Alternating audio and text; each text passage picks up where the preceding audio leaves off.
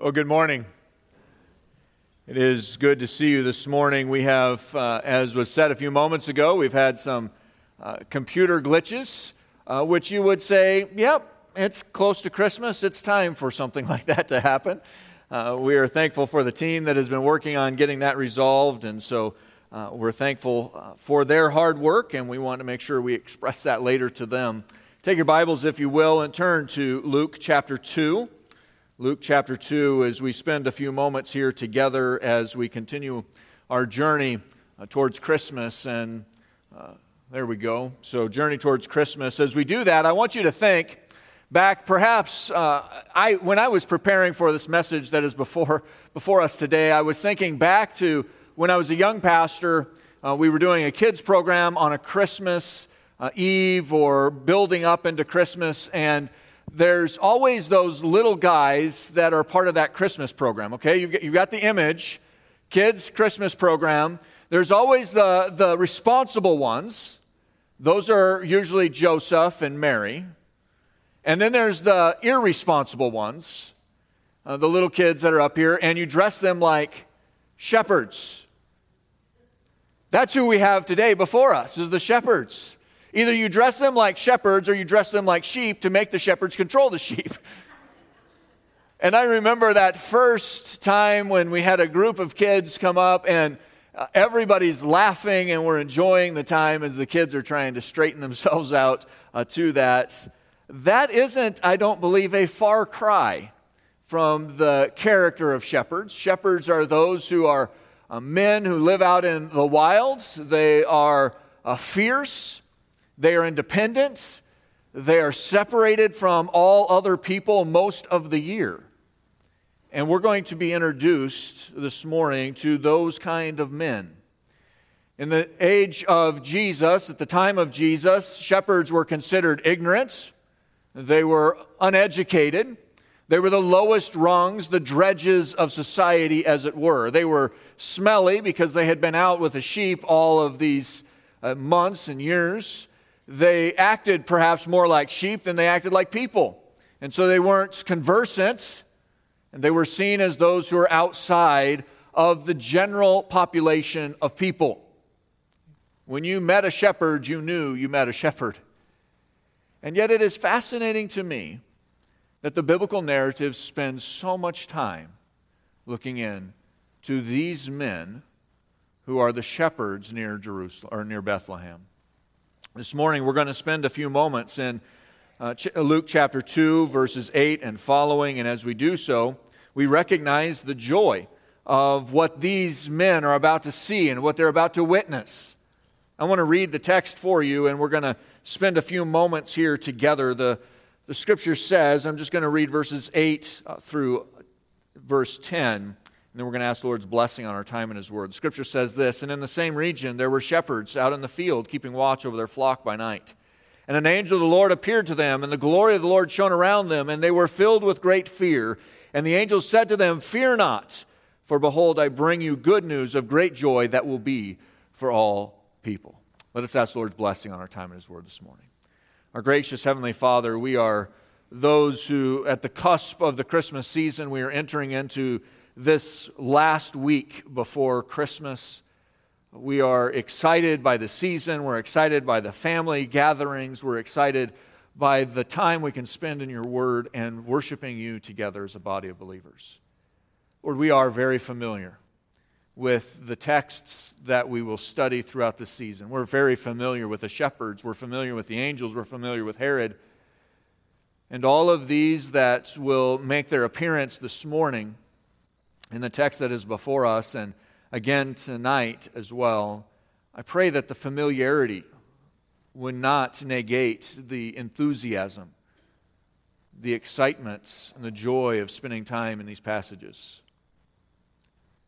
Lord, I remember the delight in my children's eyes as they opened up gifts on Christmas morning, and I pray that we would have that same kind of delight digging into the text that is before us, because as we open it anew, the promises, the blessings that are contained therein remind us of the great joy of eternal life that was provided by the perfect Lamb of God who takes away the sins of the world. Lord, we have much to study this morning, and so I pray that you would allow us to cast off the vestiges of those things which may be distractions to us, that we would allow your word to speak to us, and that we would give you glory and honor for all of these things. Lord, we do praise you and we thank you for it. I pray also that you'd give me the words to speak, that too the familiarity would not be lost or allow the depth of the text that we are going to be studying this morning to be diminished, and that your name would be glorified in that as well. So, Lord, we love you. We thank you for all these things. And it's in Christ's name we pray. Amen. As we begin to dig into outside of Bethlehem, is where we're going to start. And we have this idea the announcement of the shepherds, or the announcement rather to the shepherds, provides a glimpse into the purposes of the incarnation of Christ. And so, really, this entire time, this journey to Christmas, we must ask the question, as we should every year, why? Why Christmas? Why not something else? Why this? Why Christmas? Why would Jesus uh, be born in Bethlehem? Why the necessity of calling the angels to their hosts, which we'll study tonight? Why uh, upset Herod and the governments and both the political and religious government of Israel? Why Christmas? We find the answer probably most acutely in the testimony of the shepherds, or at least in their example. And so that is where we begin as we are outside of Bethlehem.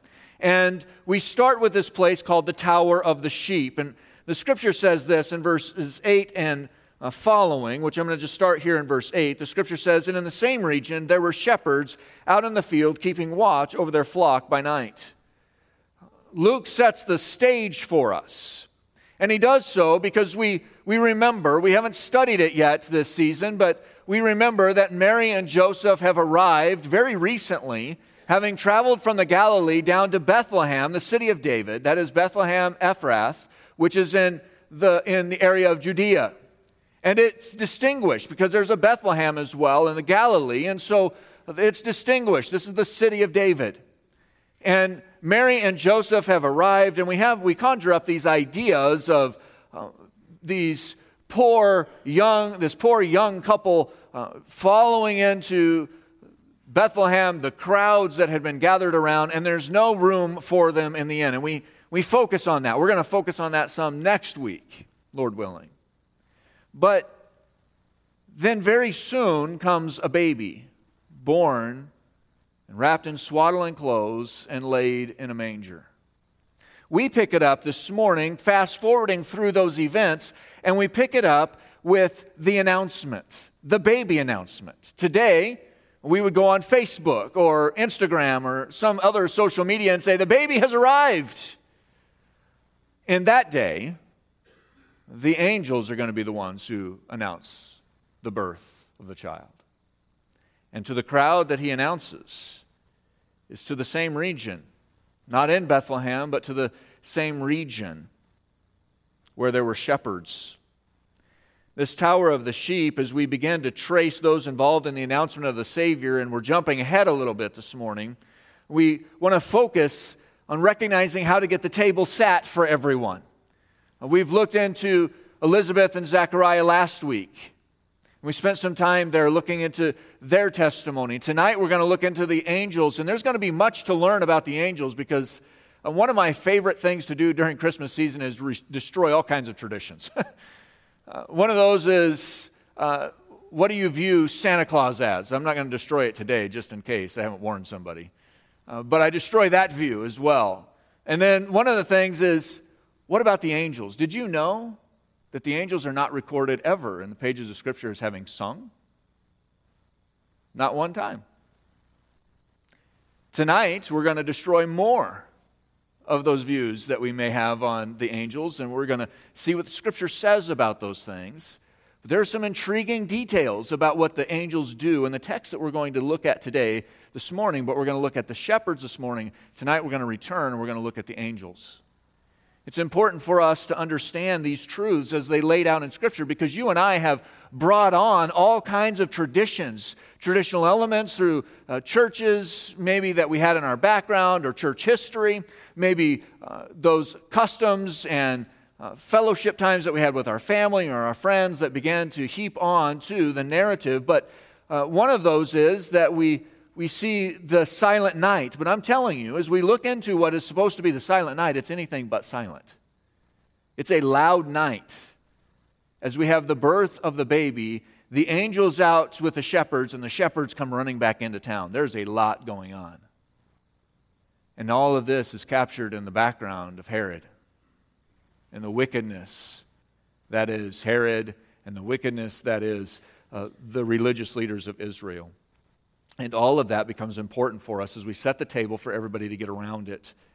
By Luke chapter 2, verse 8, baby Jesus is lying in the manger in Bethlehem. But there's a group of people who are going to be the first to receive the baby announcements. They're going to be the first to hear it. And it's not Mary's parents, it's the shepherds who are out keeping watch in their flock by night.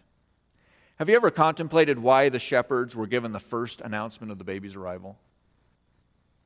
Why the first announcement? We may understand why they were given an announcement, but why the first announcement? Why were they the ones told before anyone else? And why the angels to them? Verse 8 takes us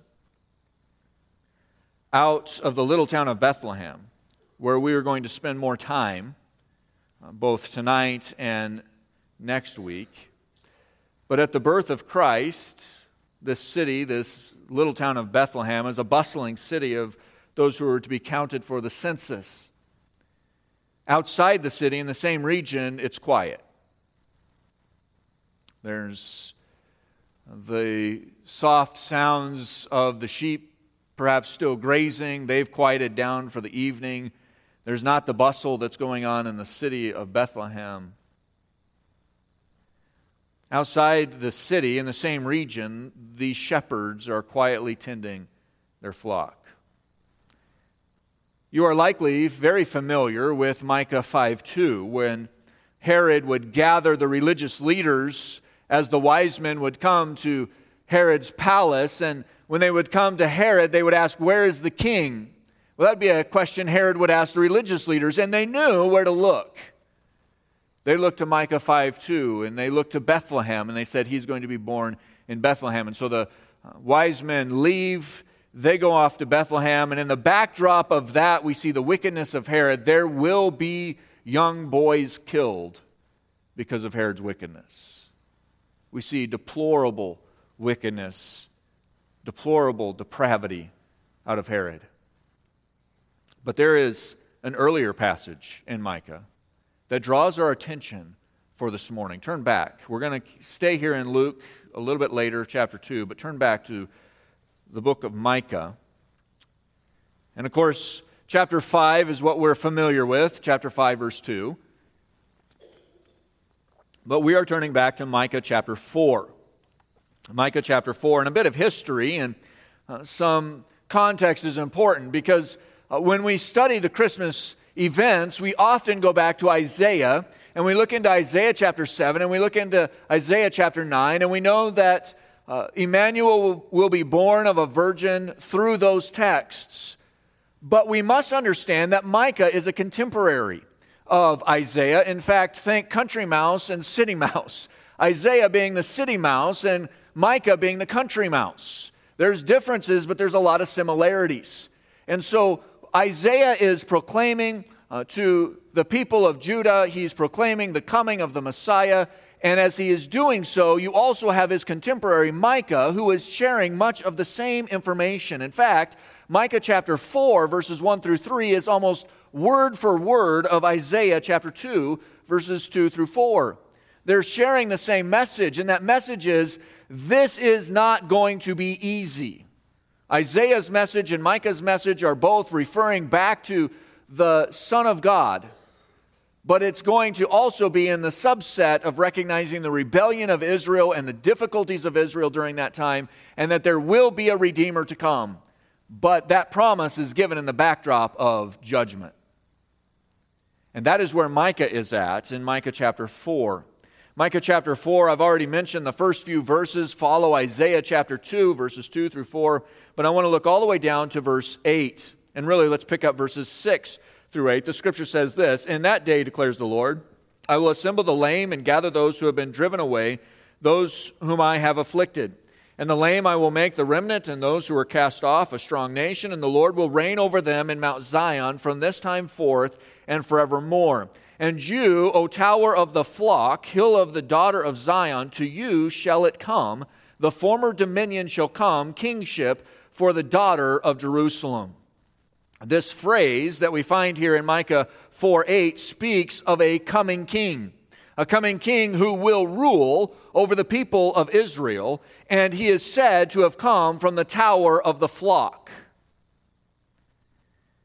Church Father Jerome, who lived in Bethlehem, said that this tower was a thousand paces outside of Bethlehem towards Bethel. And so roughly a half a mile, a little more than a half a mile away from Bethlehem is the Tower of the Sheep. This is the place where Rachel, as she was delivering Benjamin, would die in childbirth. And she would be buried nearby in Bethlehem, on the outskirts of Bethlehem. And Israel or Jacob would then go and pitch his tent on the other side. This is the only other reference to this text or to this word in Genesis chapter 35 at Migdal uh, er, Erda. And it is here that we find this place, this tower of the sheep. And it is here, this Migdal Erda, where the place where the lambs used for the Passover sacrifice are raised. And this is the context. This has been going on for hundreds of years the Passover lambs would be raised outside of the city of Bethlehem and a very near location to Jerusalem. And these are not just all the sheep, these are the choice sheep. These are the ones who qualify for the sacrifices of the Passover. And these shepherds who watch over in the tower of the sheep, who are watching over these flocks, are watching diligently for all kinds of things. For predators, certainly. They're watching over for uh, the weather and famine and the grass, certainly. But they're also watching to make sure that these sheep qualify to be the sacrifices. They're the ones who pay attention to make sure that they're pure.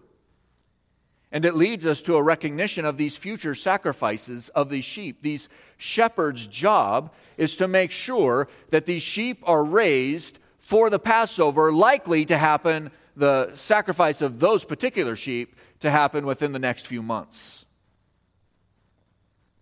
When one pauses to think about that, the conclusion is very probable that the lambs born near Bethlehem were birthed to be sacrificed in Jerusalem. And another lamb was born. And he was born there in Bethlehem, who would also be sacrificed in Jerusalem. The sheep being raised at this place would soon be headed off. They'd be headed off to Jerusalem to be the sacrifice.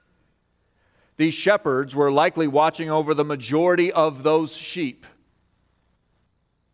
And within a few months, these sheep would be Passover lambs. With that context, recognizing Micah 4, let us go back to Luke.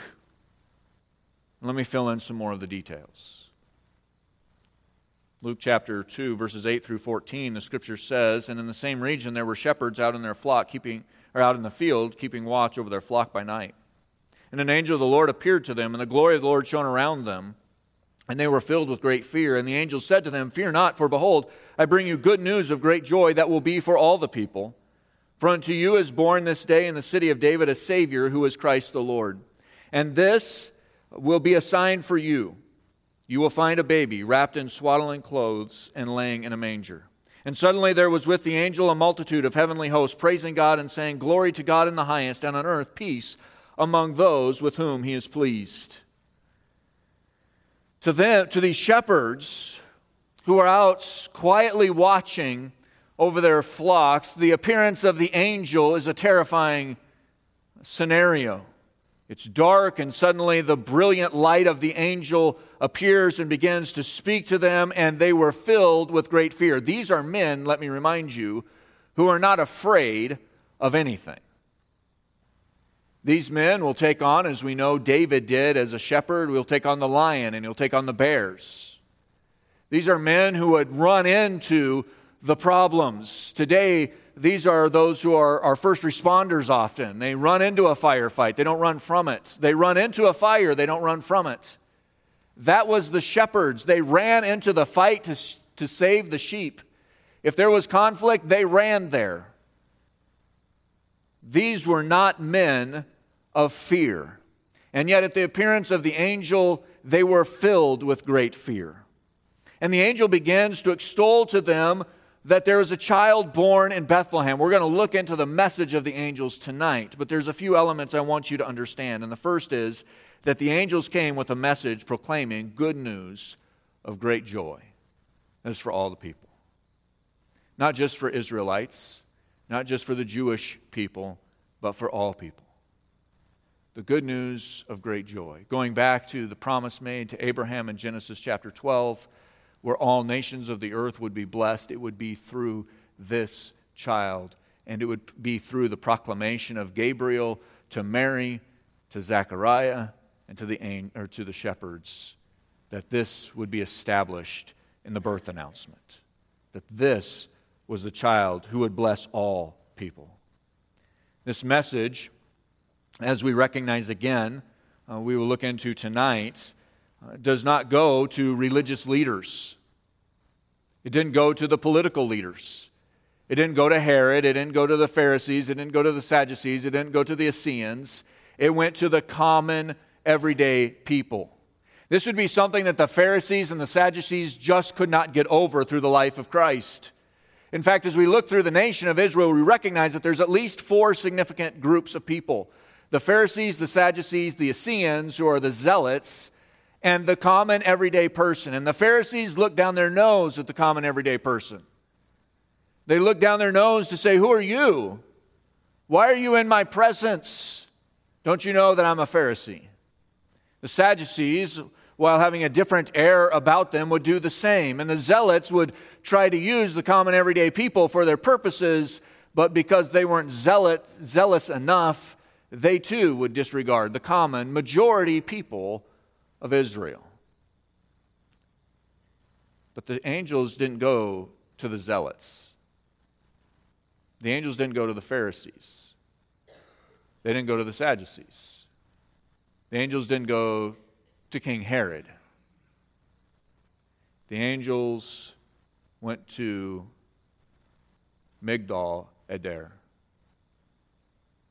where the shepherds were, the tower of the sheep the one that Micah 4 8 had promised from that place would rise a king over Israel. That is where the angels went. The angels came to the shepherds. And that forces us, as again we'll study the rest of this context tonight, but that forces us to what is the, what is the response of the shepherds? What are they doing? What, is, what are they going to do? Verse 15, as we see the shepherds visit, verse 15 through 17, the scripture says this When the angels went away from them into heaven, the shepherds said to one another, Let us go over to Bethlehem and see this thing that has happened, which the Lord has made known to us. And they went with haste and found Mary and Joseph and the baby lying in a manger. And when they saw it, they made known the saying that had been told them concerning this child. And so the question again that we asked earlier was why Christmas. Now the question is why shepherds? Why shepherds? This is an important question, one that we've built the foundation to just a moment ago in spending all of our time in Micah. The announcement of the birth of Jesus was divinely provided to the least of society. In fact, if you're an Israelite, the least of society were the Gentiles and the shepherds. And it would be the Gentiles through the Magi, through the wise men. And it would be the shepherds who would be the divinely called visitors to this child. Shepherds, as I said, and it's worth repeating, were considered ignorant, uneducated, and dirty, the necessary dredges of society. Necessary because the Pharisees, in order to walk around in their pomp and circumstance, had to have the lambs prepared for them, but they would not dirty their hands to make that happen. The shepherds, interestingly enough as well, the shepherds were the only recorded recipients of an angelic messenger throughout the biblical narrative, at least that is recorded vocally as having spoken, who did not have a son after the visit. Everyone else, Zechariah and Elizabeth, they have a son, and his name is John, which we studied last week. And then we saw the context of the Old Testament saints filling in those details for us as we studied them last week. And Mary and Joseph, both recipients of an angel, both recipients of Gabriel, who had come to them with a message independently and separately, both told they were going to have a child, and that child's name is Jesus, the one born in the manger. The shepherds are told the child is born. Their message given to them is different. Their uh, reception is different. Instead of just Gabriel, they are met with a host of angels this host of angels. Their role as shepherds is essential and vital to the work and ministry of Jesus, specifically as the Passover lamb. This forms for us a critical link. In fact, as we begin to understand this, we begin to recognize that the shepherds provide this link to the very purpose of Christ's coming.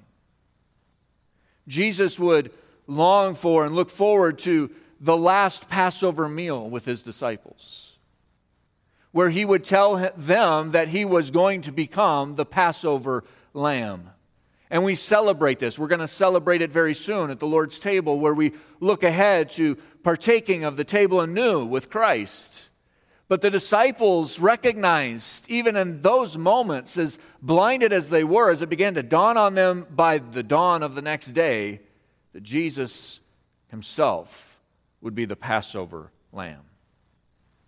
The purpose of Christ's coming is to give his own life as a substitutionary sacrifice for the sins of others that they may be forgiven. And we think all the way back to Exodus, the Exodus of Israel coming out and the necessity of painting the doorposts so that the angel of the Lord, as he swept over the camp, would not kill their firstborn. The Passover lamb's blood was what spared the inhabitants of those homes. And the Passover lamb's blood continues to redeem today. In John chapter 6, verses 35 through 37, Jesus says that he is the bread of life. Bethlehem means bread. And Ephrath, Bethlehem Ephrath, means fruitful. Christ is the bread of life, born in the city of bread. And Ephrath is the designation, it's a designating term because we don't want to mix up. You don't want to get the right zip code, as uh, one author writes. He says that God not only gave us the address, He gave us the right zip code. It wasn't in Galilee, it was in Judea, in Bethlehem of Ephrath. That is not Galilee, Bethlehem, but the Galilee in Judah. Born near Migdal Adar, the tower of the sheep, under the care of the shepherds of the Passover lambs. Christ would not only fulfill Micah 5 2, which says that he would be born in Bethlehem Ephrath, the least among the places, the smallest. In fact, it wasn't even named among the chief cities, but it is the city by which the promised king would come from. Micah 5 2 would not only be fulfilled, but so would Micah 4 8. That the king who would come from Migdal Adar would come from the Tower of the Sheep to rule over Jerusalem small place, insignificant, except among the shepherds. The promised king of Israel would come as promised in Micah 5 2 and Micah 4 8. And it would be the testimony of the shepherds that would provide the critical link. When the shepherds arrive at the site of the manger in Luke chapter 2, they detailed for Joseph and Mary the announcement of the angels. And they detailed for them the demonstration of the hosts of angels. Not only the words, but the hosts. The words would have been very similar to something that Mary and Joseph had heard, at least in the now present context, that the child had been born. But now they also recognize there's something different. There's something different about the message, and that is that there is the significant statement of the hosts of angels. And that's where we're going to spend our time this evening, at least in some detail, as we begin to recognize what this is. And I will say briefly, as somewhat of a commercial for tonight, but also in case you're not going to be here tonight, the hosts of angels are not as we think. The word for hosts is the same word that we get our word legion from. The picture is not of casual display of magnificent brilliance for the sake of magnificent brilliance. The image is of a military array the hosts of the angels were not there to say that all is well. They were there to say that all will end well. And they were there to prove it.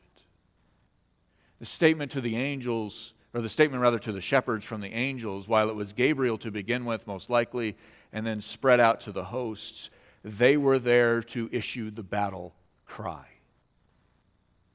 we think of them in nice, calm terms. They were there to support it, they were there in force. And the shepherd's testimony, when they arrived at the manger side of Jesus, was to demonstrate how distinctly different this child was. And his distinct purposes would be good news of great joy for all who would believe, supported by the legions of angels. This is a military statement. This was a show of force, and it would be the battle that would begin to build steam throughout the ministry of Christ. The shepherds believed so much after the demonstration and the words of the angel and the demonstration of the hosts of angels, the shepherds believed so much in the message that they left their flocks and ran to, uh, ran to Bethlehem. The thing that the Pharisees would not do, the religious leaders in Jerusalem would not do. Oh, the Messiah has been born in Bethlehem. Well, let's just let those magi go and figure that out for us the shepherds dropped everything they were doing, the care of the Passover lambs, and ran to Bethlehem. And when they arrived, they found everything that had been told to them to be the case. Verse 16 And when they went with haste and found Mary and Joseph and the baby lying in a manger. Now, the manger is not as we think manger today. We think of wooden mangers that are easy to move around to set up in churches for, for the displays. But the mangers that were used in Israel, where there was very little lumber to build mangers from, were hewn out of rocks and were heavy, quite heavy, and they're still there today. In fact, there's a great display of them at Megiddo today, where you could see these stone mangers. That's where Jesus was laid in one of these outcast feeding troughs. But it would be the shepherds who, upon their arrival, would praise the Lord concerning what they had seen, what they had heard. Notice as they praise God, verses 18 and following. Scripture says this And all who heard it wondered at what the shepherds told them. But Mary treasured up all these things, pondering them in her heart. And the shepherds returned, glorifying and praising God for all they had heard and seen as it had been told them. I want to skip verse 18 for now, look into verse 19 and Mary's response. The response of Mary's to these events is a well known element of the Christmas narrative that she treasured, that she pondered these things.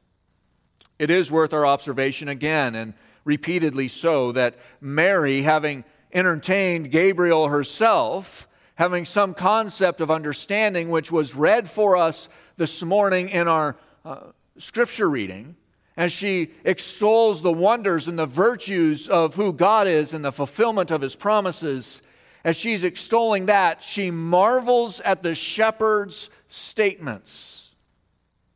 She marvels and ponders and treasures those statements. All of this would be necessary for Mary because when Christ would become the Passover lamb, she would need them to reflect on. The fact that Mary treasured these events means that she sought, the word literally means that she sought to preserve these events in her mind. She sought to ingrain them, to embed them, so that she would not forget them. She wanted to reflect upon them, and she likely did at many points in the ministry of Christ. And then again, when Christ would die for Mary's sins and for ours. At this point, Mary knows more than anyone else. She's certainly had conversations with Zechariah and Elizabeth. She knows the details of the angel's message, had probably heard them over and over and over and over again. She had received her own angel coming to her, and she had received those details or rehearsed those details over and over and over again. She had certainly spoken with Joseph about Gabriel's visit to him and had uh, rehearsed those details over and over and over again. And now here come the shepherds. And she rehearses these details and embeds these in her mind. She knows more than anyone else, and she treasures these events. It would be wise, it would be wise for you and I, as believers in Jesus Christ, to follow Mary's example. Do you know these events? You may know the words. You may have memorized Luke 2. Maybe you read that in your Christmas celebrations as a family. Maybe you've memorized Luke 2. Maybe you've memorized some of the other events. You know of the Magi, you know of all of the details, but do you truly treasure them? Do you ponder them? That the Savior of the world would take on flesh to become like one of us, yet without sin? Do you ponder what it meant for the divine to take on humanity, to take on flesh, Philippians chapter 2? Do you ponder the humility? Not in uh, the negative sense, except that the divine became like one of us, but in the positive sense of the illustration of what Christ would do for us and how we as believers ought to act. Do we comprehend with greater clarity each year the events of the Christmas narrative? And are we joyous to study them again, to reflect on them again, to ingrain them into our thinking so that when we close our eyes, we see it all unfold? We inherit, we understand it. Mary ponders these things. What about the shepherds? What about the shepherds? The shepherds worship. First, they worship vocally. Notice this in verse 18 and all who heard it wondered at what the shepherds told them. The shepherds were not quiet. I said this was not a quiet night. You can imagine the bustle of Bethlehem as the sheep began to settle down and all of the other livestock that had been used for the carrying and transportation of all the people who are now assembled in Bethlehem began to settle down and all the people talking as they're with their families for the first time in maybe decades. And they're with their families, and you can hear the chatter from one house to the next. And in the midst of that, here come the shepherds running from uh, Migdal Adar, running into town, proclaiming what they have seen from the angels, proclaiming now as they're leaving town what they have seen in the manger. And all who heard it wondered, marveled they too took note. In verse 20, and the shepherds returned, glorifying and praising God for all they had heard and seen as it had been told them. These shepherds, according to verse 18, were not quiet about what they had witnessed, what they had seen, what they had heard. These are two additional responses, or there are two additional responses revealed in these first couple verses. First is the response of the people. Unlike those who had heard of John's birth um, by the spreading of the news, Luke focuses on those who saw the shepherds and heard the message. When John is born, there is a, a different context there. When John's birth is announced, there's a different context there. Far more glorious than Jesus' birth, where it was the shepherds who were doing the proclamation. Luke focuses on those who saw the shepherd and heard the message from the shepherds. They wondered, that is, they believed the shepherd's message, and they were astonished by the events that they had been made witnesses thereof. And then, second, the shepherds leave the manger worshiping. I remind you, these are hardened men. These are men who probably would only go to the temple, only go to worship the Lord as required by the law. Otherwise, they were hardened men, weathered by the frigid temperatures, by the soaring temperatures in the summer, by the rains, by the abuses of society. These men had weathered. But the shepherds leave the manger following the same pattern of the angels. They worship and glorify the Lord, having seen all of the evidence that is laid before them. These shepherds had been there at the birth of the great Passover lamb. Their message would resonate throughout the ministry of Christ, as Christ would often pick up the imagery of the shepherds and use in his teaching.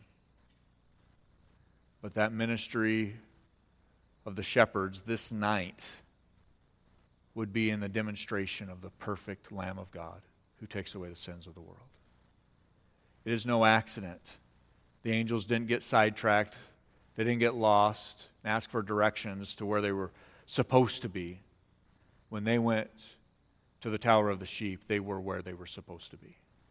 These were the people who would be the first to hear of the announcement of Jesus, and they would be the ones to give us a glimpse that Christ would soon be the one who would take away the sins of the world by his own Passover death. Let us close this portion of our time in service in a word of prayer. Our gracious Heavenly Father, we bow our heads thankful that these shepherds were the ones who witnessed and observed all of these events.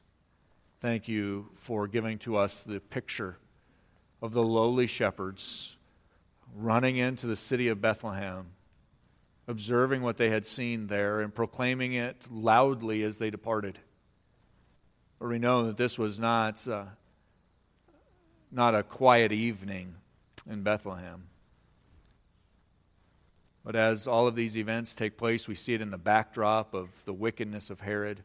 We recognize the satanic influences and forces that would have been the dark backdrop behind all of this. And yet it is the hosts of angels, the glorious, brilliant display of power that would be would motivate and press forward the shepherds to Bethlehem. Lord, we praise you for their testimony. We praise you for what they saw and what they witnessed and what they spoke. I pray that as we look renewed again into their example, that we would do so with a freshness, with a joy and understanding that these men, as hardened as they were, were the first to see this precious child, innocent in every way, laid in a manger. Lord, as application for us, I pray that we too would be those who would treasure these moments, treasure these texts of Scripture, and that, like Mary, we would ponder them in our hearts, and that we would hold them dear. That your name would be glorified and exalted in our behavior in our actions and our responses through this Christmas season. Lord, we love you. We thank you for all of these things, and it's in Christ's name we pray. Amen.